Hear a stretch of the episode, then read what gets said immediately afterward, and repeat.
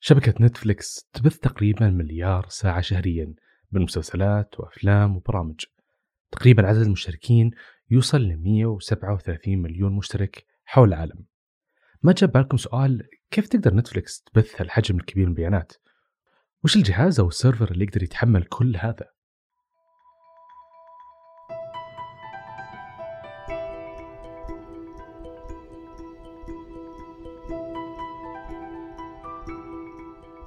مرحبا جميعا. أنا خالد قنيعة وهذا بودكاست عالم جديد المقدم من زين السعودية. مثل ما نشوف حياة أجدادنا مختلفة ونحاول نتخيلها من قصصهم. حياتنا كذلك بتكون مختلفة عن أحفادنا مع ثورة التقنية والتغيير. القرن الواحد والعشرين هو قرن ثورة تغيير في حياة كل شخص فينا. صرنا ننجز أمور حياتنا اليومية بطريقة أسرع.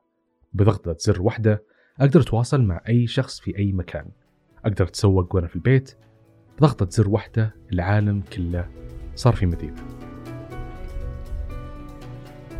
في 1997 ميلاديا وتحديدا في كاليفورنيا اجتمع مهندسين واحد اسمه مارك والثاني ريد. وهذاك الوقت كان وقت ثورة الإنترنت والإيميلات. فكروا مارك وريد أنهم يطلعون بمشروع يستفيدون فيه من الإنترنت. قالوا خلونا نشوف وش من مشاكل حول نقدر نحلها بمشروع. مارك ما كان عنده أي فكرة لكن ريد كان مرة متضايق من محلات تأجير أشرطة الأفلام بسبب رسومهم الغالية وكمان الطابور اللي ينتظر فيه من كثر الزحمة على هذه المحلات. خطر في باله فكرة وقال ليش ما نأجر أو نبيع أشرطة الأفلام؟ وقتها كانت الأفلام على أشرطة DVDs قرروا أنهم يبيعونها ويأجرونها عن طريق الإنترنت. بكل بساطة تقديم طلب أونلاين من خلال الإيميل من ثم يوصل الفيلم لصاحب الطلب عند باب بيته بالبريد. انطلقوا بهذه الفكرة برأس مال تقريبا مليونين ونص دولار. بعد فترة من بداية المشروع واجهوا مشكلتين. المشكلة الأولى أن الناس ما كانت واعية ولا متعودة على فكرة أنك تطلب أونلاين. طبعا هذا كلام من قديم. والمشكلة الثانية أن أجهزة ال DVDs ما كانت منتشرة في كل بيت اللي تشغلها. بعد سنة قرروا يجربون بث الأفلام عبر الإنترنت باشتراك شهري. يعني ما يحتاج جهاز فقط تفتح الموقع وتشوف الفيلم. وكانت أول تجربة في سبتمبر 1999 والمفاجأة أن 80% من المشتركين جددوا الاشتراك في الشهر الثاني. لكن هل انبسط رد وقدر يتخطى العقبات والحياة صارت وردية؟ طبعا لا. واجه رد مشكلتين مرة ثانية. الأولى هي لازم يلقى دعم مادي حتى يقدر يعقد صفقات مع الشركات اللي تنتج الأفلام وحتى القنوات اللي مالكة لحقوقها والمشكلة الثانية أن بث الأفلام أونلاين يحتاج سيرفرات ضخمة جدا تتحمل هذا الكم كله. في ذاك الوقت ما كانت متوفرة هذه السيرفرات أو كانت بأسعار مرة مرتفعة ومكلفة. كيف قدر ريد يحل مشكلة السيرفرات وصلت نتفليكس الآن أن تكون في كل بيت وتشتغل 24 ساعة بدون أي توقف.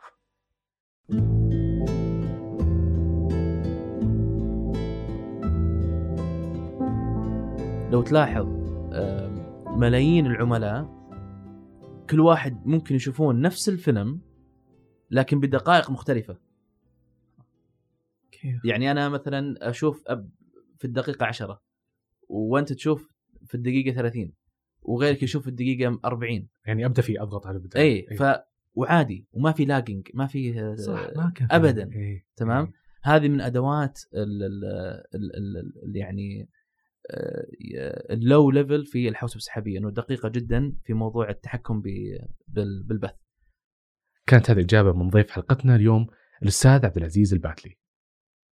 معكم عبد العزيز الباتلي آه، مختص في الحوسبة السحابية تحديدا. كانت رسالة الدكتوراه بيورلي عن عن الحوسبة السحابية. ولي بعض ال- الإسهامات في آه، يعني محاولات بسيطة لنشر المعرفة عن عن الحوسبة السحابية من تقريبا 2017 لما واجه رد في بث نتفلكس على الإنترنت مشكلة السيرفرات وتكلفتها أعلن عن انتقال نتفلكس لعالم الحوسبة السحابية. وهي التقنية اللي كلنا نستخدمها ونعتمد عليها بشكل أساسي في حياتنا اليومية بدون ما نحس. سحابة ما نشوفها لكن تحمل كل بياناتنا وملفاتنا. ايا كان عمرك وعملك فأنت موجود في هذه السحابة. وبكل بساطة إيش تعني هذه السحابة اللي كلنا عليها؟ طبعا ال- الحوسبة السحابية أو ال cloud computing بمعناها البسيط جدا هي الوصول إلى الخدمات الحاسوبية من خلال الإنترنت فقط. يعني أنت كعميل آه، أو كفرد آه، تحتاج إنه تخزن بيانات. خلاص ما تحتاج إنك تشيل معك في جيبك flash memory أو ال USB هذا. آه، ممكن يعني تحفظ كم هائل أو لا نهائي من من ملفاتك في سحابة تبع أحد الشركات وتدخل الملفات هذه في أي مكان وفي أي وقت. أيضا الحوسبة السحابية أعطت يعني مفهوم جديد لموضوع ال- ال- التوسع التلقائي. يعني أحيانا إحنا يعني عندنا مثلا آه، نسمع في مواسم ال- ال- التسويقية أو يعني الشرائيه مثل ال Black Friday مثلا في أمريكا أو في بريطانيا إنه تزيد نسبة ال ال ال يعني المشتريات عن طريق ال- ال e-commerce أو التجارة الإلكترونية فهنا بعض المتاجر يحتاجون إلى أنهم يكونون عندهم كم هائل من ال servers عشان آه، يواكبون هذا ال- ال- النمو الهائل واللحظي. هو موسمي. آه، بعد ما يخلص الموسم يبقى طول السنة ال- الكم الهائل من ال servers مهدرة. فالحوسبة السحابية قالت إنه لا أقدر أنا آه، كمزود خدمات سحابية أعطي المتجر ال- ال- المرونة في إنه يطلب التوسع من ناحية ال servers عن طريق الإنترنت فأنا أستضيف كل آه، بياناته وكل خدماته عندي وأقدم له طبعا ال- ال- الصيانة وال- والمتابعة إلى آخره. ومتى ما شاف إنه والله عندي موسم في اليوم المعين يسوي كذا يسحب الشريط يعني drag and drop. ويزيد عدد ال servers. زاد عدد المشتركين في نتفلكس بعد إطلاقهم تجربة البث على الإنترنت وضاعفت اشتراكات على موقعهم. وقتها كانوا يستخدمون السيرفرات أو الخوادم الخاصة فيهم. إلى جاء يوم من الأيام وتعطلت قاعدة البيانات عندهم. خسروا كثير من العملاء لأن بديهيا ليش؟ بجدد إذا إذا الخدمة توقفت. طبعا هالشيء صار بسبب التوسع الكبير اللي ما قدرت السيرفرات الخاصة بنتفلكس تحمله. وفي 2008 قررت نتفلكس إنها تنتقل لنظام الحوسبة السحابية وتحديدا اختاروا شركة Amazon Web Services. أو زي ما هو متعارف عليها AWS حاليا هم آه، عملاء ل AWS لامازون آه، طبعا وفترة الانتقال كانت تقريبا آه، ما أذكر بالضبط لكن بالأشهر يعني يمكن تتعدى السنة. الانتقال من عميل من مزود خدمات سحابية سابق إلى AWS طبعا انتقلوا إلى AWS لأن امازون آه، تقدم أدوات سحابية هم بحاجة لها. يعني هم تعدوا موضوع مزايا الحوسبه السحابية. نتفلكس إنه التوسع المرن ال- الأمان آه، عدم تقيد بأماكن جغرافية إلى آخره. آه، والمنافسين طبعا نتفلكس عندهم ال know-how الآن أمازون أطلقت هذه الخدمة للجميع. أي واحد يبغى يسوي streaming live streaming عن طريق بالاستعانة بالحوسبه السحابية الأداة موجودة. سابقا ما كانت موجودة ظهرت لقوها قبل شهرين.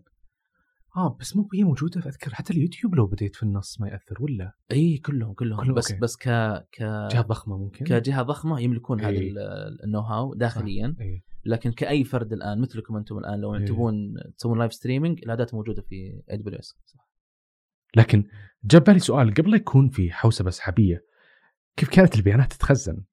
لو تروح سابقا أي شركة تمام عندها غرفة اسمها server room غرفة الخوادم. دواليب آه، كل دولاب فيه تقريبا 20 أو أو 30 يعني رف وكل رف فيه خادم وكلها أنوار زرقاء وحمراء وخضراء إيه. وكيابل إيثرنت و... ال... هنا مشكلتها يعني مشاكل مو مشكلة واحدة. المشكلة الأولى إنه تكلفة الصيانة إنه طبيعي الخادم له عمر له تاريخ انتهاء آه مثل أي شيء. ال- الموظفين لازم أحتاج أنا موظفين عشان يديرون هذا الموضوع. فأنا بيكون عندي IT department يعني ركن أساسي عشان المنشأة تبعي آه، تستمر في في آه، يعني ال- ال- اللي هو ال business continuity أيضا مشكلتها أخطاء الموظفين يعني ممكن خطأ واحد من الموظفين. يعني أعطيك مثال. ال- ال- أحد مزودي الخدمات السحابيه عملاق جدا في السعودية. في الليل جات جاتهم error message إنه في خوادم طفت لأنه واحد العملاء الحساسين لهم هم مزودين الخدمات السحابيه العميل ما صارت توصل الخدمه وقفت. فيعني وفي الليل و... يعني وضع حساس يعني هو كان العميل حساس جدا إنه لازم 24 ساعة يكون شغال. فيسوون debugging و troubleshooting ويلا وكيف وما لقوا أي شيء. ما حص برمجيا سليم 100% قالوا ممكن في ال hardware راحوا دخلوا على ال server room أه حصلوا إنه الفيش حق ال on off يعني واحد ضغط off بالغلط قفل عن الكهرب. رجعوا الكاميرات لقوا أحد العملاء جاء بيركب server هو كان مستأجر colocation في نفس المبنى وبالغلط تسند على الدولاب. وقفل الكهرب وهو ما يدري. قفل عليه هو ولا على على على الثانيين. فهذا خطأ كم تكلفته؟ بتكون هائلة جدا يعني قد تكون قد تصل إلى الملايين على حسب حساسية البيانات ونوع الاتفاقية اللي بين العميل وبين مزود الخدمه السحابيه. فال human error أو الأخطاء البشرية قد تكون مكلفة جدا.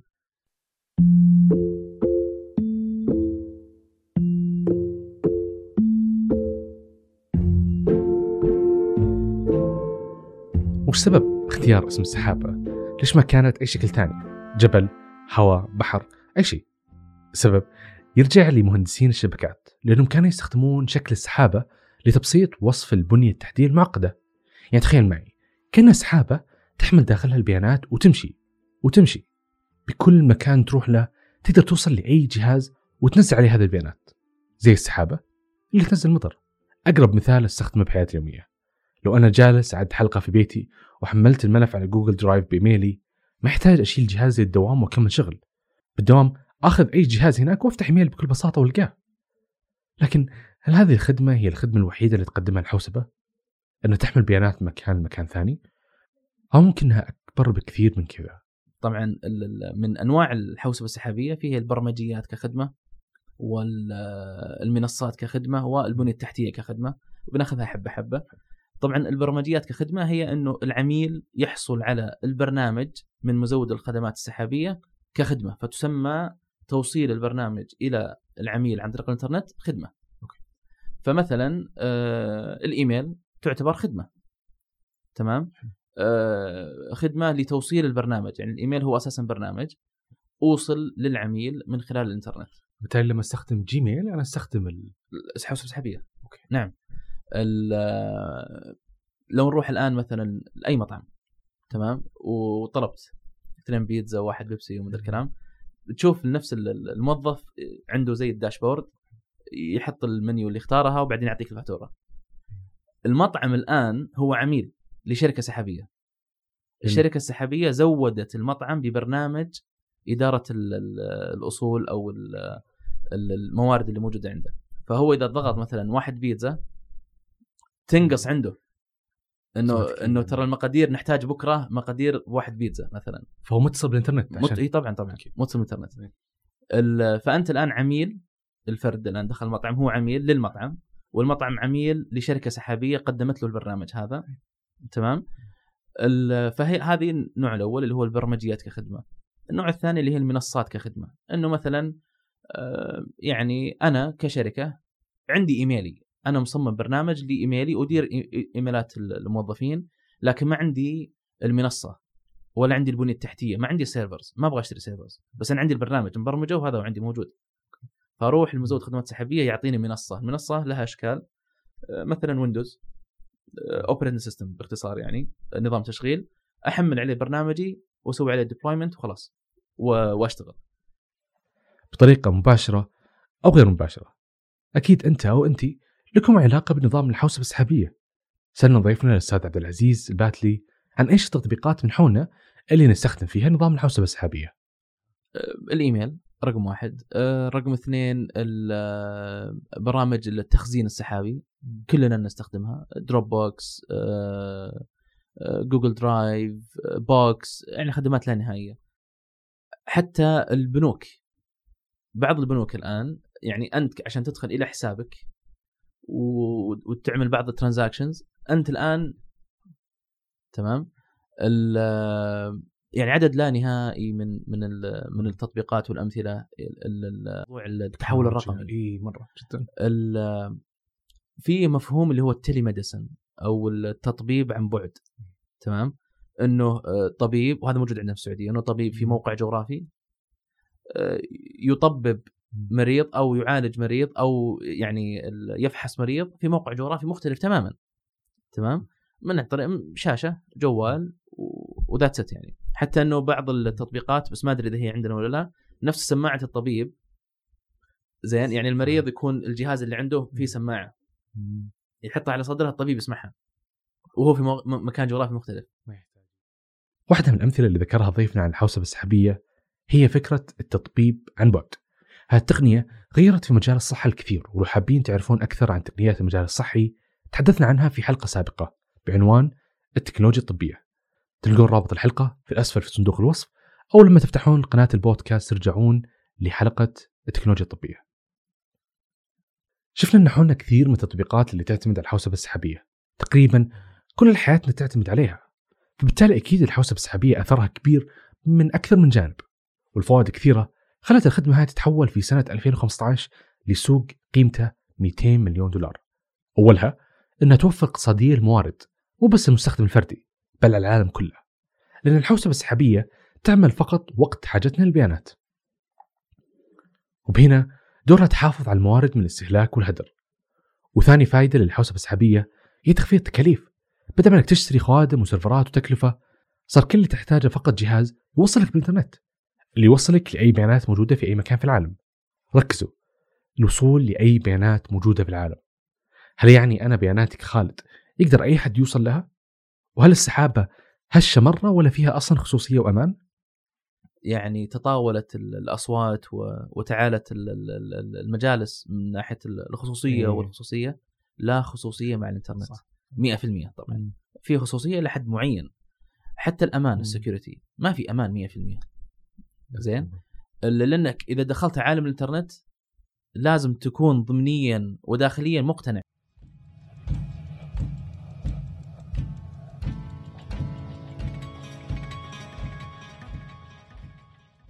في أي تقنية تظهر لنا إلا ما يكون لها مخاطر. لو فجأة بيوم من الأيام ألغى جوجل ولا اي cloud أو احد اخترق هذه السحابة. هالشيء لو صار يعني ملفاتك كلها راح تختفي لأبد أو تسرب معلومات حساسة مثل حساباتك البنكية ويتم استخدامها لاغراض سيئة. هذا التهديد خلى كثير من الدول تبني نظام حوسبة سحابية خاصة فيهم. فبعض الدول بدأت تصنف البيانات إلى أصناف حساسة جدا من حساسة جدا إلى متاحة. إنه ما هي بحساسة. تمام؟ وطبعا فيه حوكمة معينة لكيف أنا أصنف البيانات هذه هل هي حساسة ولا لا. الحساسة جدا ما تتعدى سحابة جغرافيا تكون موجودة في الدولة نفسها. ما تتعدى. المتاحة لو في القمر ما فرقت معنا صح. تمام؟ السعودية مثلا بدأت آه، طلعت طبعا الحوسبة السحابية أو آه، سياسة الحوسبة السحابية اولا. إحنا كنا من من الدول السباقة في موضوع آه، يعني توطين الحوسبة السحابية الحكومية للمحافظة على البيانات وخصوصية البيانات فالسياسة هذا إيش تقول؟ إنه يا الجهات الحكومية كلكم راح تنتقلون السحابه راح تنتقلون لسحابة محلية حلو. تمام؟ إذا بياناتك حساسة جدا ما تتعدى الحدود الجغرافية السعودية إذا بياناتك والله ما هي بحساسة خذ الموافقة وروح لمزود خدمات سحابي. مو هو بسعودي بس يكون في السعودية. تمام؟ ال- والآن العمل جاري عليها. حتى إنه بعض الجهات آه، ما صبرت إنه ال- ال- السياسة تطلع. already بدوا من زمان. إنهم هم يطورون. إنه هم يستضيفون بياناتهم في مركز بيانات محلي. محافظة على الخصوصية وعلى ذا. حتى المطاعم آه، تطبيقات التوصيل. آه، الكثيرة هذه كلها. إلى حد معين نوع من البيانات اللي هم يخزنونها مطالبين مطالبينهم تكون سعودية. فبيكون أي. في توجه ضخم. الحوسبة السحابية بتكون قريبة من كل شيء في حياتنا. راح نوصل لنقطة تتحول فيها كل أنظمة التشغيل إلى أنظمة سحابية. تشبه نظام أو اس أو جوجل كروم. الثورة الصناعية الرابعة اللي إحنا عايشينها الآن لها فيها تقنيات كثيرة جدا اللي هي تسمى بالتقنيات الناشئة أو التقنيات المتقدمة. منها الذكاء الاصطناعي إنترنت الأشياء ال VR وال AR والحوسبة السحابية منها آه، إلى آخره. والبلوك تشين وكذا. الحوسبة السحابية والأمن السيبراني اللي هو cyber security من التقنيات الداعمة لجميع التقنيات الناشئة الأخرى. هو البنية التحتية اللي بن... بالضبط. يعني الحوسبة السحابية تمثل عقل الذكاء الاصطناعي أو الروبوت. بس ما حد يتحدث عنه قدر ما يتحدث عن الذكاء الاصطناعي. هو ال هو ال hot topic اللي دائما نعم نعم لأنه لأنه يعني fancy إيه، ويحمس شوي وفي روبوت وأشكال حلوة. في مستقبل الحوسبه السحابيه ممكن نوصل لمرحلة تسمح للمستخدم تشغيل كل التطبيقات من خلال الويب وحتى أضخم الألعاب. لأن تقنية الحوسبه السحابيه قاعدة تتطور بشكل سريع مرة وتطبيقات الويب تتطور بشكل أسرع وسرعات النت تتحسن بسرعة إلى أن وصلنا للجيل الخامس. واللي تميزت فيه شركة زين بأنها تملك أكبر شبكة جيل خامس في الشرق الأوسط في 38 مدينة واللي راح تخدم تقنية الحوسبة السحابية بشكل أسرع وأسهل.